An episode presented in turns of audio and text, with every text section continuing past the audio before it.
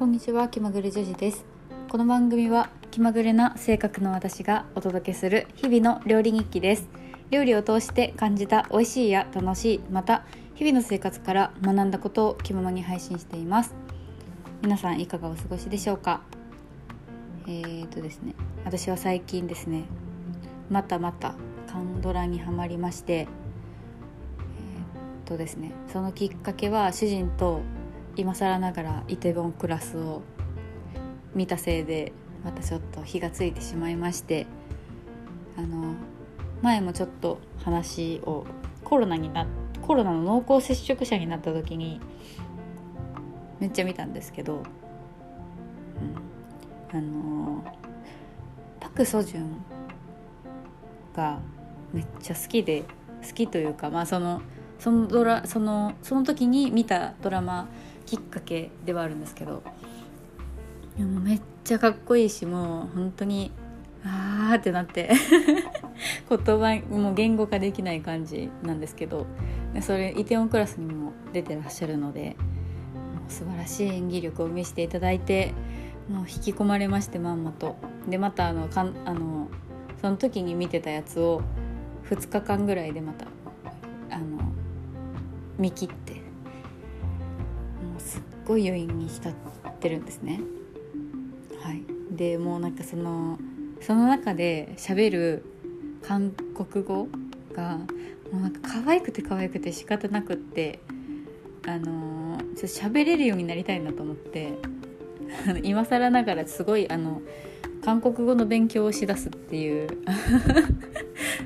あのなていうのかなあの周りの友達とかで高校とか大学の時にめっちゃ韓国語をを勉強しだす時期みたいなのがあったんですよ私の周りの中で。でなんか私なんなんで韓国語なんてすごい思ってたんですよ。でなんかその時の自分をこらって怒りたい気分ですね。はい、もう韓国ドラマすごくいいですね。うん韓国語もなんか喋り方ちょっと日本語と近い発音の言葉とかあったりしてなんか約束とかなんか出てくるんですよドラマの中で「おお今日本語だったよな」みたいな感じになってすごいそこでも盛り上がったりしてなんかできるんじゃないかなって思ったんですね。でも案外その勉強しだすとなんか「ん？パッチム?」みたいな。なんかし母音があいうようなんですけど日本は。なんかそのし母音もすっごいなんか数が増えたりとか子音もいろんな形があったりとかのそういうのがあって奥深いな言語ってすごい今か痛感してるんですけどもともと高校までは結構英語好きですごいやり込んでた、まあ、やり込んでたって言っても、まあ、人並みにまあその授業の点数取れるぐらいなんですけどやちゃんとやってた。っていう自負があって語学あんまり苦手なイメージないのでちょっとこれから喋れるようになりたいなって思ったんですけど。はい。それでちょっと今地道になんかドリルとか買っちゃったりして やってます。で YouTube とかも見たりしてなんか違いとかなんか「お」っていう発音がいっぱいその2種類あったりとか「や」っていう発音も2種類あったりとかその違いとかが、まあ、分かるようになったぐらいなんですけど今まだまだ処方の処方の処方みたいな感じで今からやっていくので勉強方法とかそのおすすめあれば是非教えていただきたいなっていう気持ちで今勉強してます。はい、でカンドラがカンドラの話に戻るんですけどなんで感情移入しやすいんだろうなっていう話に主人となってうんなんかあの日本のドラマも、まあ、もちろん好きなんですけどなんかなんでこんなに熱狂的になっていくんだろうってその2人で考えたんですね。でちょっと出た結論をちょっと話したいなと思ったんですけどあのその日本のドラマって CM とか抜いたら40分とか45分で終わるんですね。1, 1話。でそれが